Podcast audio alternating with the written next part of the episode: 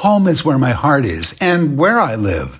One Rosemount, Westmount, QC, Canada. So proud, so happy. So for over 30 years, I've shared Westmount's passion for protecting heritage treasures, plus a rare dedication to preserving all things green, especially long-standing evergreens that surround the 100-year-old apartment building I call home. However, the only thing constant is change, right? So not surprisingly, while Westmount elected a new council. Uh, coincidentally, another real estate company bought the historic apartment building of my abode. I assumed Villa Westmount would continue the rich legacy of care shown in the past, and the five 20 foot tall cedars would continue to adorn the premises just outside my front windows.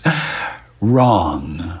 I wasn't home when the first four disappeared, but I, I managed to be granted a stay of execution for the remaining tree, which I was assured they would do their best to try and save, but such was not to be the case. Bitter green, they go waiting in the sun, waiting for someone. Actually, if you think about it, to take her home.